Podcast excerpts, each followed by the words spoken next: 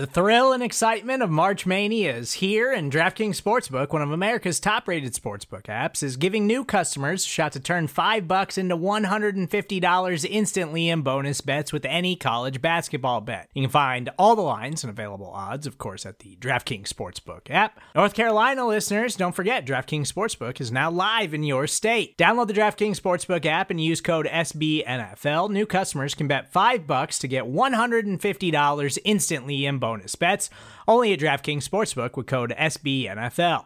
The crown is yours. Gambling problem? Call 1 800 Gambler or in West Virginia, visit www.1800Gambler.net. In New York, call 8778 HOPE NY or text HOPE NY. In Connecticut, help is available for problem gambling. Call 888 789 7777 or visit ccpg.org. Please play responsibly on behalf of Boot Hill Casino and Resort 21 Plus, age varies by jurisdiction, void in Ontario. Bonus bets expire 168 hours after issuance. See DKNG.com slash B ball for eligibility, deposit restrictions, terms, and responsible gaming resources.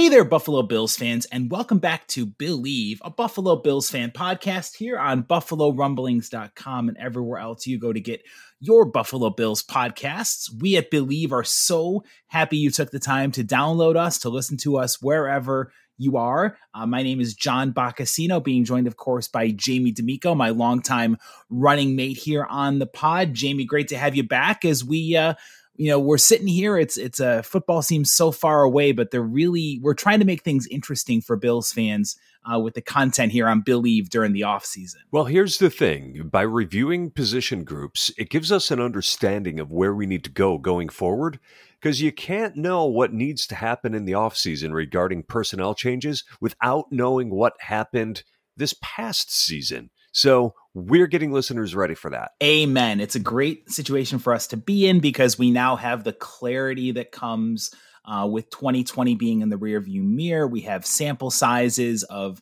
the games to study, we have the film to look at, we have the stats to break down. And I know personally, Jamie, I really enjoyed the deep dive we did on the quarterback room last week. Uh, of course, it was probably the most fun to talk about because A, it's the most important position on the field. B, you have as many as 18 teams uh, playing quarterback roulette this offseason. And C, for the first time in a long time, the Bills are not one of those teams looking to make a change or assess what they have at the quarterback spot, which made for some pretty compelling and fun podcast content. And I feel like for those same reasons that this week's one should still be one that Bills fans care a lot about, if only for this. We know the Bills, so we're talking here on Billieve, state of the Buffalo Bills, and we're tackling the running back room. Now, this is not your father's or your grandfather's NFL where teams ran the ball to win championships and they ran first and they passed second. But as much as Bills fans are delighted by the passing game and the aerial treat that Josh Allen and the vertical offense happens to be, the Bills have had one common theme this entire offseason since losing to the Chiefs and really during the regular season too, but it's come out more so since the season ended. Brandon Beane, Sean McDermott, Brian Daboll, anybody who will listen has said essentially the Buffalo Bills have to get better at running the football. Jamie, that's where we start here with our state of the Bills running backs rooms. I assume uh, you're you're on board with this. What is your before we go into the backs themselves? What is your thought on the Bills running the ball and and and whether that's something that they really should concern themselves with moving forward, getting better? Well, you know, when we were talking about the quarterback position, it was probably I mean, we probably gushed a little bit more than we should have, but then again, it was probably the most dominant single season effort we've seen from any position on the Buffalo Bills roster in 25 years. I mean, let's let's face facts. I mean, the last time somebody was that good was probably Bryce Paup when he had almost 20 sacks in a season. So the thing about the running back position is it complements the quarterback position in that it takes pressure off of it. And I don't think we are going to see peak Josh Allen until we see peak running game from the Buffalo Bills. Now, running game is a big term, right? It's more than just running backs. There's there's blocking, there's schemes, there's play calling and all the rest of it. But if we can see the best of the Bills running backs, we will all of a sudden see the best of Josh Allen. He could have we we could see a better Josh Allen going forward if Brandon Beane does what he says he needs to do and help the team improve the running game. Can, can you even imagine that? It's a scary proposition for the rest of the NFL. If if the Bills are able, yeah, to improve their offense by having a more consistent running back threat. When you look at the AFC divisional playoff game against the Baltimore Ravens, the Bills are hosting that game.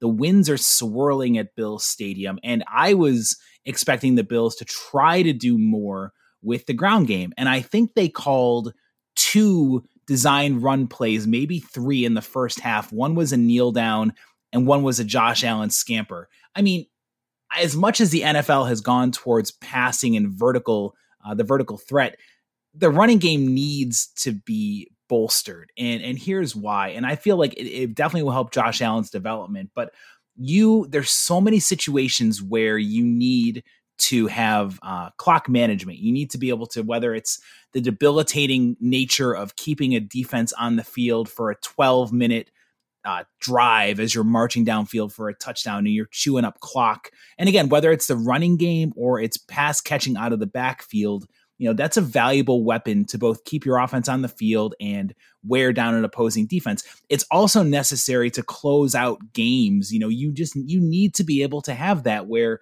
you're up by four three and a half minutes to go. You can chew up all of the team's timeouts and the remaining clock by getting four five six yards a gain uh, every time you run the ball. And and the bills did not have that ability in 2020. Now, the numbers, Jamie, I, I got to say, I was completely baffled and deceived by the lack of success that Buffalo had in 2020. I kept waiting for this running back unit to get going. And on the surface, the running backs that the, the, the stats that the Bills running backs put forth were not abysmal. You know, for for the second best offense in the NFL, of course, buoyed by the passing game, you know, the Bills ranked 20th in rushing yards in yards per rush on the season, and they were 17th in total rushing attempts, all told. Devin Singletary, in his second season out of Florida Atlantic, led this group 687 yards, averaging 4.4 yards a carry. Rookie Zack Moss, a third rounder out of Utah, 481 rushing yards, 4.3 yards per attempt. Now, on the surface, if your back is getting 4.3 and 4.4 yards per rush, you think to yourself, huh, that's not bad. I will gladly sign up, you know, for getting four plus yards per run. But Jamie, I feel like those are some of the most deceptive stats out there when it comes to the running backs because it's it seemed like no matter how hard the Bills tried to get the ground game going, they never really got into a rhythm. You know, Singletary seemed to take some steps backwards uh, this year in his second year. Zack Moss, I know he had an injury that we'll talk about that derailed him. I actually think he came back a much better back after suffering that injury uh, in week two.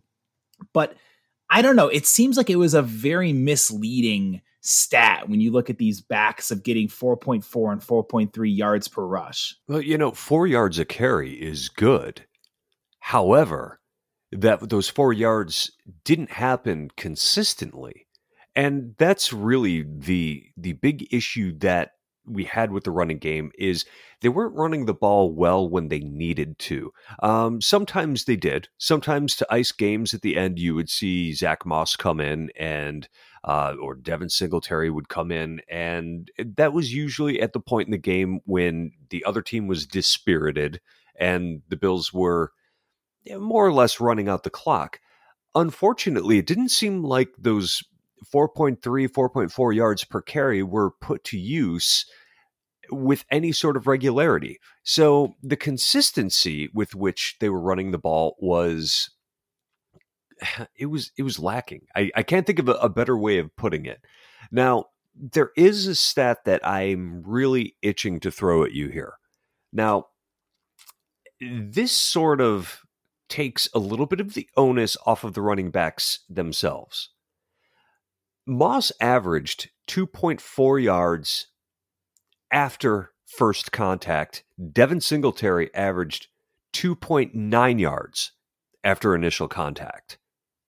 So, two and a half and three yards after they were hit for the first time. And then they came back and averaged 4.3 and 4.4 yards per carry. That tells me that these running backs are actually doing pretty well when you start looking at the advanced statistics. It's that there were other issues that may have held back the running game. Individually, though, I think we learned a lot about these running backs over the course of the season, such as Devin Singletary, Moss, and how the coaching staff views them. Yeah, I'm Jamie. I'm so glad you brought up the yards after contact. We we're we're trying to uh, for our Bills fans out here. We're trying to focus on the running back room without directly going into the offensive line woes. But it's hard. You it's impossible to separate the two because the backs are you know can only do so much you know given the space that they have to work with and you know, the offensive line, we know that's a, a major concern. We talked about that during our over offseason overview, where that was the biggest pressing concern uh, for the offense is bolstering the line. There's a lot of turnover, and we'll get into the offensive line breakdowns in our podcast in a couple of weeks about that unit. But the offensive line underperformed in 2020 and when it comes to the ground game. There's no doubt about it. The Bills used seven different combinations in the trenches. And regardless of who was there, you're right. Most of the backs were getting met in the backfield and having to turn a, a three yard loss into a three yard gain or turning a, a stuff at the line of scrimmage into a five yard gain. Those were the types of plays that the Bills backs had to make on a consistent basis. And when you look at it, Jamie, uh, as much as I'm impressed with you know, Devin Singletary, 2.9 yards after contact, and Zack Moss, 2.4 yards after contact. Those are, it really does show the fact that they were able to, again, be persistent in their runs and turn something out of nothing. But there, there there's another side to that stat, too, Jamie. The Bills had the fourth highest percentage of runs that were stuffed meaning they gain zero or negative yards. That's one every 10 attempts.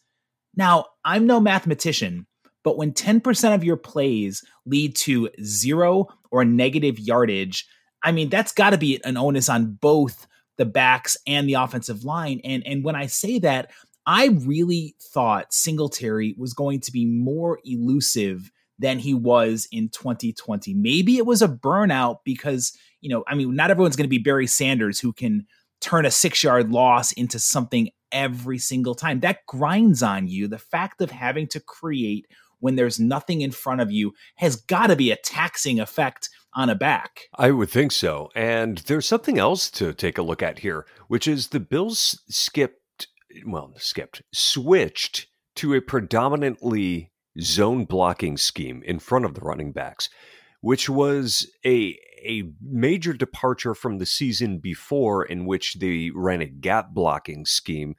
And for those of you who are are unfamiliar, zone and gap blocking are, are different from each other in that zone blocking basically means that the offensive line takes off at a 45 degree angle, and if somebody's in front of them, they block them. Uh, whereas a zone blocking scheme means that the offensive linemen have to open up specific gaps within the line of scrimmage, and then usually uh, another offensive lineman will pull from their position and run into that gap to block any players who are then coming into that. Now, one of the major issues I think Devin Singletary had was the switch from the zone blocking scheme or from the gap blocking scheme to the zone blocking scheme. I don't think that that is his strong suit. Um, Zack Moss is far more suited for a zone blocking scheme because that's the kind of player where you know, it's the one cut and go, the the plant your foot and get up field style running back. And Zack Moss is more of that. Devin Singletary, he's got uh, he's got a little more boogie in his step, and he's a guy who doesn't hit his top gear very quickly. So you know that plant the foot, get up field. Mm, that's that's not going to be what Devin Singletary does best. And I, I think you saw that because if you think back to his rookie season, there were these plays that would occur and they were a thing of beauty, which would be Devin Singletary pulling around the outside of the line with Mitch Morse lead blocking for him. And you would see those two getting out there with all this room to run, and you would think to yourself, this is going to be 10, a 10, 15 yard gain. And inevitably, it would be. Um, we just didn't see that.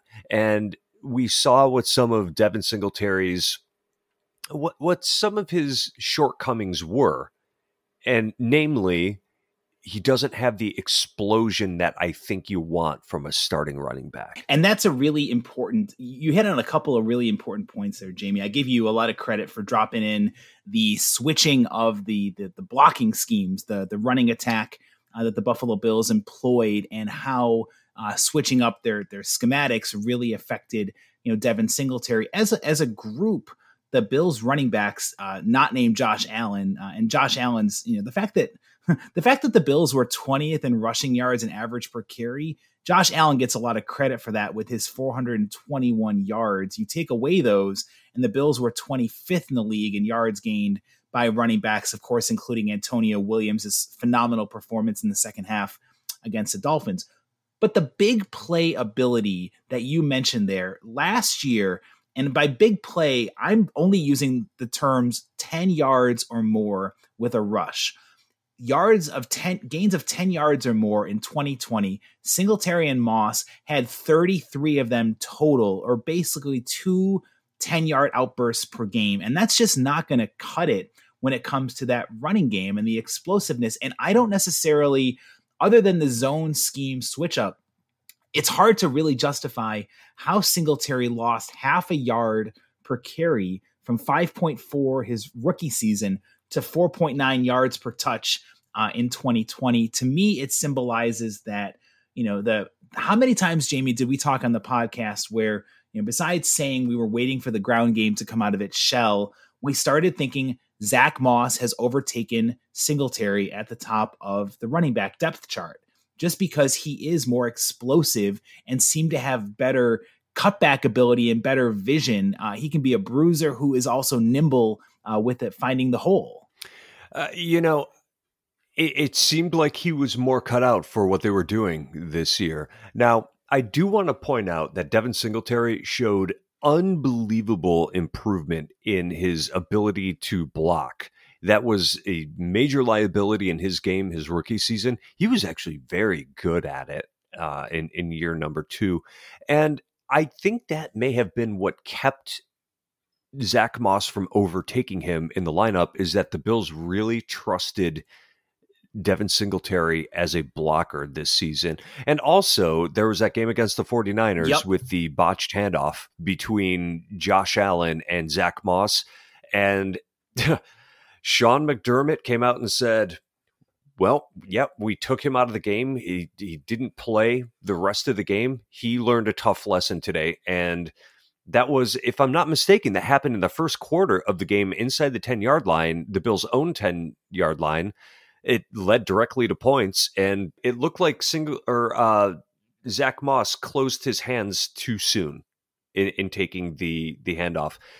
Tough lesson, especially for a rookie, because a lot of times you see a, a, young player, they make a mistake like that, they end up back in the game right away, and the coach pats him on the back and says, "Hey, we still believe in you." In this case, it was Sean McDermott saying, "You're sitting. We're, you are not going to see the field the rest of the game." Yeah, that was a valuable lesson for for Moss to learn. It's really unfortunate that he didn't get a chance to finish out the season. He got hurt during the Colts game. He missed all, of course, the Ravens and the Chiefs game, and the Bills really became even more one dimensional down the stretch. I want to, Jamie. We, we we've brought up a lot of points here so far in the running back conversation. I want to take some time and solely go through the backs and the pros and the cons that they bring to the team. And we've done this a little bit so far, but I want to start off with the man who really was expected to shoulder the load in 2020, and that's Devin Singletary, the second year player out of Florida Atlantic, uh, who we all expected great things for in this 2020 season. He, you mentioned the blocking, and he has definitely become someone who has been a, a valuable asset when it comes to pass protection and blocking for Josh. Because you know whether people know this or not, Josh makes it very difficult on his running backs to succeed in pass protection because he hangs onto the ball for so mm-hmm. long. But you got to give a lot of credit to Devin for he he hangs tough. He always makes sure that as much as he can, he's in the right place to get that free rusher, that blitzer coming up the middle or off the edge, and he's good enough to really sto- uh, slow down or halt that defender before they're able to make contact and disrupt. You know, Josh Allen. His pass, uh, his blitz pickup rather was the biggest improvement. I want to give a lot of credit too to his ball security because I mm-hmm. believe I believe Devin had one fumble in 220 touches last year compared to four fumbles in 200 touches his rookie year. I know that's not a major difference on the surface of it, but if you're talking about roughly the same amount of touches and three less times putting the ball on the turf, to me, that's a really big improvement for a back who like you mentioned with Zack Moss, with, with Sean McDermott, when you turn the ball over, he pays attention and he's going to distribute carries based on the back that he trusts the most. So Devin's improvement in ball security, that was a good sign for 2020. To put it in perspective, in Singletary's rookie season, he actually uh, was worst in the league in fumble percentage. But by removing three additional fumbles, he was no longer in that conversation. And I mean, seriously, once you get a reputation as a fumbler, every single player on the defense is going for the ball on every play. So it, it only makes your your job more difficult when that reputation is out there. He fixed it. It it may have been something simple and mechanical. It may have just been you know where he held the ball as contact was coming. I wish Josh Allen could fix the fumbling issue, but that's a story oh, for a different please, day. Please, hallelujah. um, also, I, I want to I, I want to applaud Devin Singletary for being a good receiver out of the backfield. Now we saw a horrendous drop from him in the AFC Championship game, but that's not indicative of how good he is at catching the football.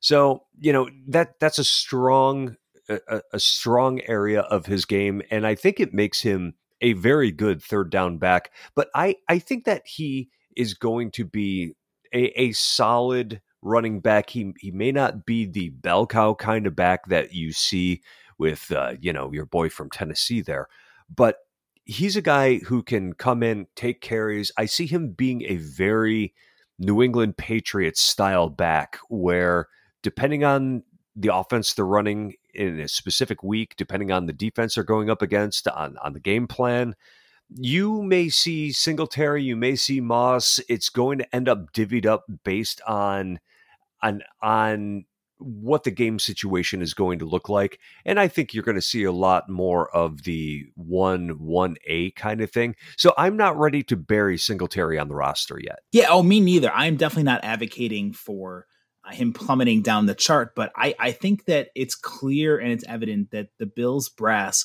does not view Singletary as their bell cow back, the Derrick Henry, like you alluded to, the guy who's going to play every single down. And there's nothing wrong with that. In this day and age of the modern NFL, you, you can make an argument you need two, at least two, if not three, durable backs who can go out there. Um, the fact that Singletary is great in the blitz pickup is huge. The fact that he has gotten better at a receiver out of the backfield, he, I believe, had 38 catches on 50 targets, only one fumble um, last year out of the backfield. He did have that big drop against Kansas City in the AFC Championship game, like you mentioned earlier. But you know, he he does a lot of things well enough to carve out a role. But you're right; he's never going to be the guy who starts and plays every single snap um, as as a running back. I will say so. The strengths we've talked about for Devin Singletary, the blitz protection, we've talked about that. He's gotten much better as a pass catcher he's got really good vision and cutback mm-hmm. ability. I would say those are probably his strongest traits as a runner. And those can make up for the fact that he does lack that first explosive step where, you know, these running backs have to be so quick to make a decision of whether to hit the hole or wait for something else to open up. So Singletary is able to make up for that lack of explosiveness with his vision and cutting ability. But at the end of the day, I just don't necessarily know if that lack of explosiveness is enough to make him be that 1A back because, again, you know, he's not someone who's going to go out there. Uh, he needs ample room mm-hmm. around him. He needs ample space. He's not the guy who's going to create a lot out of nothing all the time. We've seen that. That happened his rookie year. He did well with it. Those trends catch up with you. And to me, I feel like that's his biggest limitation uh, when it comes to toting the rock is that he's not able to find that explosive first step to create that distance to get those 10 12 20 yard runs. and, and i think i like to refer to that as the gear shift. You see that in some running backs where they're going one speed. Next thing you know they've they're running 50% faster and that's the kind of thing that really gives defenses fits um, I, am glad that you brought up the vision because that is something he does very well. Is he knows where all the players on the field are, and you know to a large degree that's what made Thurman Thomas a great running back. Now, don't send me hate on Twitter saying that I'm saying Devin Singletary is Thurman Thomas. That's not what I'm saying. But what what I am doing is comparing one specific skill set, which is the ability to see what's developing around you. He's very good at that, and uh, he's actually superior to Zack Moss when it comes to uh, hitting the the proper hole, and that's something that shows up when you're looking at tape of the two of them. Yeah, you you got to give Singletary a lot of credit for. I think it was one of the, the the Rams game. He had a couple of carries where you look at him getting confronted with a lineman in the backfield uh, right away. And he's got the narrowest of windows where he's able to squeak through, squeeze through, and create a couple of yards. But here's the thing as many elusive moves as Singletary can show, he always gets caught. Yeah. He always seems to get caught after making his spin move, after making his juke. And again, that to me is symptomatic of somebody who is not going to be that top running back on the depth chart. And that's what Zack Moss brings to the table. You know, I got to say, to me, Zack Moss is somebody who the Bills are going to be building their ground game around moving forward because, you know, he he functions in so many different areas. He's great at being a straight ahead runner who quickly sees where the hole is and attacks it. The first couple games of the year, I think he was getting his legs under him mm-hmm. and he was waiting to see how the holes open up. And then he got hurt. And I think that was a turning point for Zack during his rookie year because when he got hurt in week two, he had time to reflect. He had time to, I'm sure, look at the tape and see what he was doing differently compared to his standout career at Utah. And he came back as a much more north south back mm-hmm. who, when you've got a struggling offensive line, Jamie, the best thing you can do is be decisive with your movements and be decisive with how you attack the hole. And Zack did such a great job at that. I felt like of being that straight ahead, bruising running back who is not going to wait for you know Dion Dawkins to open up a hole on the left side that's never there. He's going to take the three yard, the four yard, the five yard gain, and to me, that's really what the Bills need out of their bell cow back is somebody who is decisive, explosive, and powerful. And I think Moss is at least internally by far the best candidate to fill those qualifications. I, I agree with you. And one of the knocks on Moss coming out of college was that he tried to bounce too many runs to the outside, and he just doesn't have the speed to do that. Um, I, I agree with that. And you're right. When he came back, he was far less likely to try to do that. And, you know, one of the reasons he averages fewer yards after contact than Devin Singletary is the way Moss goes about that contact. He gives it out. He punishes his tacklers. He said at the beginning of the year that he wants it to be a business decision that the defender makes as to whether or not they want to tackle him. And my God, he did it. He put his head on the the the chest of the tacklers so many times over the course of the season just to say, "Hey, You want to tackle me? You are the one who's going down. You may tackle me, but you're going down. And I love that running style. It's it's very physical. It, now it takes a lot of pounding, and it could actually shorten his career. The career length of running backs tends to be short to begin with, but that is how you you win in the NFL is you out physical the team. Now, I know it's become a, a, finesse league, but you still have to be able to impose your will upon teams. And Zack Moss, he's that kind of player, and it's fun to watch. You're right. He is. He's a fun throwback running back who, again, yeah, I love the I love your use of business decision. It kind of reminds me of anytime somebody would try to tackle like Brandon Jacobs running in the open field or Earl Campbell running down to do a throwback kind of name where if you want to bring him down, okay, you can do it, but you're going to pay the price and the back is going to enjoy delivering that punishing blow to the defender. And I loved how much of a headache Zack was to bring for defenders to bring down in the open field. He broke more tackles than Devin Singletary, which is not a surprise because Devin's not that type who's going to shed tackles easily. But Zack had, I think, 13 or 14 broken tackle runs uh, in 2020, which is very respectable for being able to shed a defender and keep going with the run and gain more yardage than you're supposed to. And that to me, again, is the type of back that the Bills are going to build around. And oh, by the way, Zack is making really good strides from what we saw from the first couple of weeks towards the end of the season at being both a pass catcher and being in good in pass protection. So he's really closing the gap on two of the things that Motor had over him when it came to being a better receiver and better in pass protection. Now, Singletary is still a better pass protector than Moss, but the gap is closing. And to me, again, this screams timeshare uh, for for the running back situation in 2021, which is not a bad problem to have, especially with the fact that the Bills are going to bolster their offensive line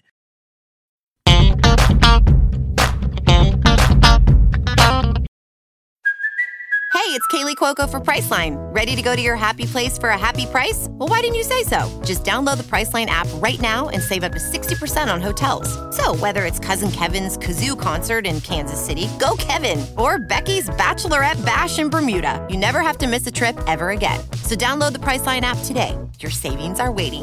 Go to your happy place for a happy price.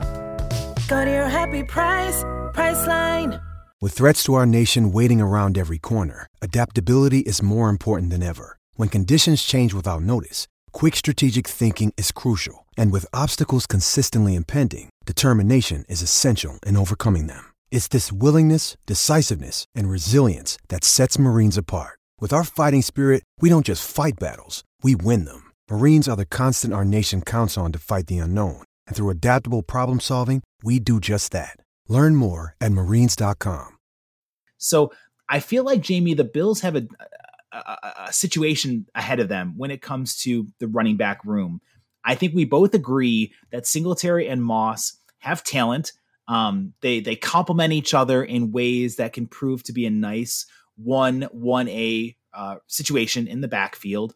Before we get to the the rest of the running back depth, if you are Brandon Beane, if you're Sean McDermott, Jamie, are you thinking about adding somebody to this running back room um, to complement what Singletary and Moss do, possibly through the draft or free agency? Or do you feel comfortable enough that Moss and Singletary can be those guys to carry the ground game? Well, the way the Bills have constructed their roster on game days is to have two active running backs who get the ball and one special teamer.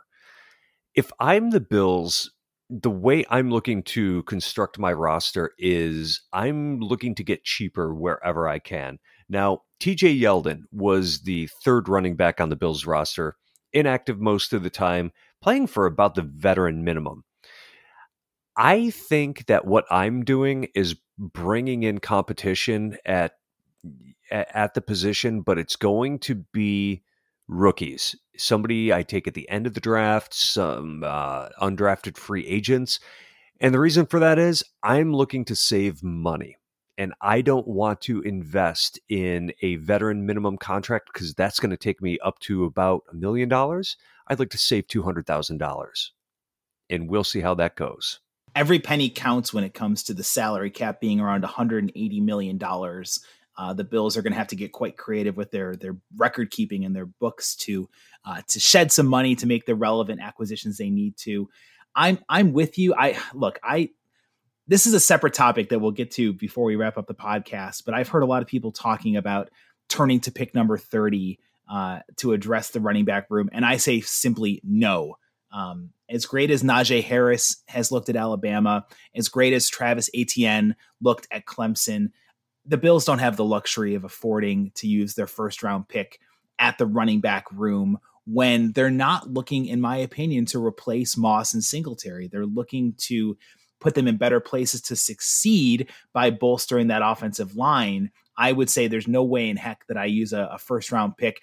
I would be more than comfortable, like you said, either getting in somebody on the cheap uh, to compete as that third because I don't think TJ Yeldon is going to be back in Buffalo. I I feel like his career is disappointing, not because anything he did or didn't do. I feel like the Bills never really gave him a chance um, to show what he could contribute. You know, I mean, in his two years with Buffalo, he never he never saw a lot of action. I mean, the most he saw was in that AFC title game when he had what 60 plus all purpose yards, uh, 10 yards a catch on four catches, and five yards a carry on three runs. I almost feel like he's played his last downs in Buffalo. And just given the fact that, like you said, the Bills keep two active running backs and then a special team stud being Taiwan Jones, um, who I really hope the Bills resign because he has been such a godsend to Heath Farwell's special teams unit. Um, I don't think TJ Yeldon's back in Buffalo. Do you see any way that Yeldon comes back, or do you think the Bills are going to move on and, like you said, go for a more very low salary rookie or uh, prove it kind of guy to come in? I would think that TJ Yeldon is good enough that he can probably join a team where he gets more carries. I think that the Bills are going to be hesitant to to give him more because he has had fumbling issues. And it's very clear that the Sean McDermott regime does not deal with fumbles unless it's Josh Allen. Um, but in that case, there's really not much they can do about it. Um, yeah, TJ Yeldon probably not coming back. Um, Taiwan Jones, I, I, think they will bring him back because they they love their special teams players. I just wish that Taiwan could offer more on uh, it could offer more on offense. But where I think you might see somebody is the guy who everybody fell in love with the last game of the season against the Miami Dolphins, that being Antonio Williams, who in 12 carries ran for 63 rushing yards and two touchdowns. Now, it was only 12 carries. People were ready to activate him for the playoffs at, at, at that point. And, you know, we talked about it at the time and, you know, we said that if anything, the Bills are going to activate the veteran. But this offseason could be a big offseason for Antonio Williams, who, even when he was in college, didn't get the rock very often. He, he carried very few times. He was mostly a special teamer. But man, that physical running style had Bills fans really excited. And let's be honest, is there anybody more popular than a practice squad guy who has a semi good performance at any point in the season. I'm looking at you, Jake Kumerow. Jake Kumerow, Duke Williams. I mean, the, the Bills have been littered with guys who, you know, they're, the, it's funny how, you know, and I guess we, we talked about this on one of the earlier pods where, you know, for the longest time when the Bills had a, a, t- a roster deplete of talent top to bottom, we always love to find those guys who are practice squad finds and and and, and overhyped their accomplishments. I think there's something to be said for Antonio Williams. Um, definitely, he's definitely going to get a crack in 2021. He signed a reserves future contract uh, earlier in January, so he's coming back for very little money. I like what he showed. Here's what people need to realize: what Buffalo did to Miami that week 17 game. I know that when Antonio came in, it was mop up time and the Bills were still pretty far ahead. But the Dolphins still had most of their starters in on defense for a lot of Antonio's carries. And this was a defense for the Dolphins that I don't think gave up a 100 yard uh, ground game to an opposition back the entire season. And Antonio right. Williams comes in and shreds them. He showed such good burst. He showed great vision and power. And he showed that the little skeedat where he's able to find a you know scat his way through Ooh, a hole. Good word, skeedat. Let's let's let's patent that here on Billieve. Skeedat, somebody yeah. who's got a good wiggle, if you will, to go through you know the hole out there. I think he's somebody who is very intriguing to watch when it comes to this running back room and how they're going to develop him. I'm I still think the Bills will draft somebody on day three to be competition, uh, whether it's to supplant Williams um, whether it's to replace TJ Yeldon, somebody to compete for that third running back role. But if we if the Bills bring in Antonio Williams as their number three after a decent camp performance, I'm okay with that because I think I've seen enough so far where with how little money they've invested in him and with how little money the Bills have to spend in general, I think Williams is a really good worst case scenario to be your third running back. Yeah, it could work out that way. But you know who it's not going to be? Talk about practice squad darlings. Somebody from across the pond, I'm feeling. Uh huh. It is not going to be Christian Wade, the rugby player who has been on the Bills practice squad the past two seasons. Now, he captured a lot of people's imaginations when uh, his first touch ever he takes the the rock to the house. And it was so much fun seeing the bills sideline go nuts in that preseason game. And uh, he, he's done it twice right? Yeah I believe, I believe he had one against carolina his first ever touch in the nfl and i, I believe he did have a second one uh, out there as well. And and you're right. Every time we talk about the running backs and especially when the bills have not excelled in this area people bring up christian wade and say oh the bills got to give him a shot. The bills got to give him a chance Jamie, I'm here to agree with you. As great of an underdog story as he would be, he is just so raw and has so much to still learn about the position, especially when it comes. I mean, I, I think he would get overwhelmed in blitz pickup, in pass protection, in running routes out of the backfield.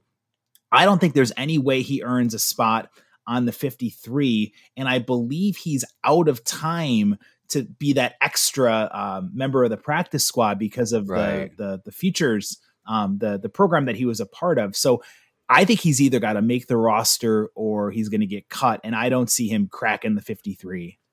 Yeah, and I feel for the guy because he obviously has all kinds of raw talent, but you know, he did not grow up playing football. He grew up playing rugby, and they are inherently very different games. For example, in rugby, you cannot block for the player with the ball. You can't block. Whereas in football, if you have the ball, you have blockers in front of you and you have to know how to set them up. You have to, and like you said, the, the nuances of the position are, are, are very different. You know, it's, it's not catch the ball, run with the ball, um, see the player with the ball, tackle him. It's like you said, blitz pickup, pass patterns. Um, maybe he could be a special teamer. Like maybe maybe the thing that they need to do is put him in as a kick returner. But you know the Bills have a good kick returner already on the roster. So yeah, Christian Wade is a great story, and the the exchange program that the NFL has with you know bringing foreign players in and then giving a, a practice squad exemption is it's a good one, and, and I'm glad that they have it. I mean, he was a good rugby player across the pond, as you said, but I don't know if he can be a a good full time player on a Bills roster that is competing for a Super Bowl. If this were the 2008 Buffalo Bills, I would say, yeah, go ahead, put him on the field. He can't be any worse than Shaud Williams was. nice drop. I mean, there's similar build, but you know, even Shaud Williams was a guy who was signed from the practice squad late in the season and he had a successful career as running back at Alabama. So I don't know. I, I feel like it would probably take a few more years in order for Christian Wade to really understand the position, and he's already 29. It's just time isn't on his side at this point, and and that makes me sad because he seems like a guy that the team rallies around, doesn't he? Yeah, you know, he definitely is. And he did. I watched a couple episodes where he would host um, like a, a Tim Hortons sponsored video segment. Uh, each week he had Tre White on, he had Cole Beasley, he did interviews with a lot of Bills players, and he just seems like a fun, loving guy, a really good personality, a good leader in the locker room, but the skills are too raw and and and less it's interesting you bring up the special teams contributions because I want to segue real quick to both a combo about Wade and Taiwan Jones. I love me some Taiwan Jones. He is such a special team stud. He contributes in all four phases um, as a gunner on both the kickoff and punt coverage teams. He's also pretty decent at punt returns and kickoff returns when need when need to. But he actually carries a pretty hefty salary for a guy who is a special team stud. I know he saw 62% of the snaps on special teams, but last year he got a one year deal worth $1.75 million. That doesn't seem like a lot, but for a team that really needs to be very prudent with every penny that they're spending, I wonder if the Bills consider not re signing Jones at that price and seeing if maybe they're able to get Christian Wade um, to do something when it comes to his return abilities because he does have good speed. He does have good breakaway speed. Maybe he's able to develop into that kick returner, uh, punt returner type of guy. I might be speculating and, and, and talking myself out of that scenario the more I hear it verbalized because I do love Taiwan Jones a lot. But I guess my point is I don't know if Taiwan Jones, if the Bills can afford to bring him back, if he's going to command two plus million. Maybe not. Um, I mean, we we could also consider Christian Wade as a gunner uh, potentially. I mean that that could be something that works out for him because obviously you have to tackle, and he probably knows how to tackle. Um, but you know, I I'm with you. I love Taiwan Jones. It seems like paying that amount of money to a special teamer is a bit of a luxury, and he was only on a one year deal. I'm willing to bet that there are going to be some quality special teams players that you can get on a minimum contract. Uh, I, I don't want to lose him because the the Bills special teams was excellent this year, and the the roster additions of the likes of him and Tyler Matakevich, it made a difference. It, it really did. But uh, I don't know. I mean, th- this is this is a bigger conversation. Is special teams really a third of the game? Does Steve Tasker belong in the Hall of Fame? Have you yes, have you does. ever seen a grown man naked? I mean, these are all things we need to talk about. The important life affirming questions here on Bleav, and uh, you know, I, I, I do feel Steve Tasker deserves to be in the Hall of Fame. We should do a whole podcast uh, lauding praise on what he did for Buffalo uh, and those Super Bowl teams. But I, I agree. I think that Taiwan Jones is a luxury that the Bills right now are going to really have to think long and hard about whether they can and should spend those limited resources on the special teams game. Speaking of resources, Jamie, I want to real quick segue into we talked about last week a couple of free agent quarterbacks the Bills could consider as their backup um, to Josh Allen should Matt Barkley not be retained. I've seen a lot of noise on social media that the Bills should go after a free agent running back. Um, there's a lot of names that are out there. I personally don't think it makes any sense to bring in a Le'Veon Bell or a James White or a James Conner type because they're going to get decent money um, on the open market. Pro Football Focus, who is a very polarizing resource. Some people love them, some people can't stand uh, their analytics people uh, for what their opinions are. They projected the Buffalo Bills to sign Chris Carson for a three year, $27 million contract with 15 guaranteed 10 million fully guaranteed. If I'm Brandon Beane, I'm saying no way in hell am I spending that kind of money on a running back. What do you think about the Bills allocating scarce resources to free agent backs? I'm one of the people who rather likes Pro Football Focus. While it's a flawed system, it's the best we've got. It's really the only way we can quantitatively look at what's happening on the football field and make comparisons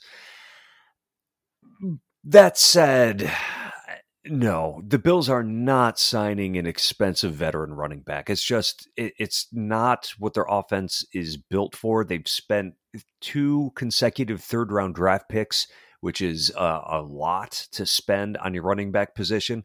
Like I said before, what I see them doing, they're going to have an undrafted free agent or a rookie fill out the rest of the roster spots they are not going to sign a veteran running back who's going to who's going to earn multiple millions of dollars. They're not even going to sign a running back that would make three million dollars this upcoming season, let alone a guy who's going to be guaranteed fifteen million over three years. Get the hell out of here! Yeah, that guy I thought was smoking some of the wacky tobacco when he was putting out that projection out there. I thought that was a a crazy label for the Bills to go after. So it's and yeah, and, and if you don't mind me saying, this is this is another case of people looking at the Bills' running game, saying it wasn't good enough. They must need a running back and eh, segue. We're going to be talking about that in a couple of weeks. Uh, bolstering the offensive line will be a very fun podcast for us to go to. So it seems like Jamie, we're in agreement. Um, like we we usually have some some pretty good opinions here that are somewhat shared. Where I I like the Bills backs uh, on the nature. I want Moss to take a larger role of the backfield. I still like Devin Singletary a lot and bring in somebody as a day two, day three draft pick to compete with Antonio Williams for backs uh, for snaps out of the backfield and see what happens with uh, with the running back situation. But the Bills are not as devoid of talent uh, at that position as many fans would have you believe, especially on the wasteland known as social media. Jamie, it was a lot of fun breaking down the state of the backs with you here. It was fun talking about it, and if I may say, I would like to see them add some more speed to the position to see what that could do. But, you know, I think going forward, the Bills are actually in a pretty good position, though somewhere on the roster, on the offensive side, I want them to end up with a guy who can take the five yard swing pass and take it to the house because they're just that fast. Yeah, it would be great to have some speed out of the backfield for sure. And hope, but hey, who knows? Hopefully the Bills are, you know, they we have to trust the process at this point of the Brandon Beane era because it got us to the AFC Championship game this year. And uh, look at that. We spent 50 minutes talking about the running back room here on Billieve. We appreciate our fans checking out our State of the Bills offseason series part two. If you have thoughts and perspectives on what the Bills should do with their running backs, please get involved with us on social media. Jamie is at the Jamie D'Amico. I am at John Boccacino. You can also comment on our articles on BuffaloRumblings.com. We look forward to bringing you the State of the Wide Receivers uh, podcast coming up next week here on Billieve, a Buffalo Bills fan podcast.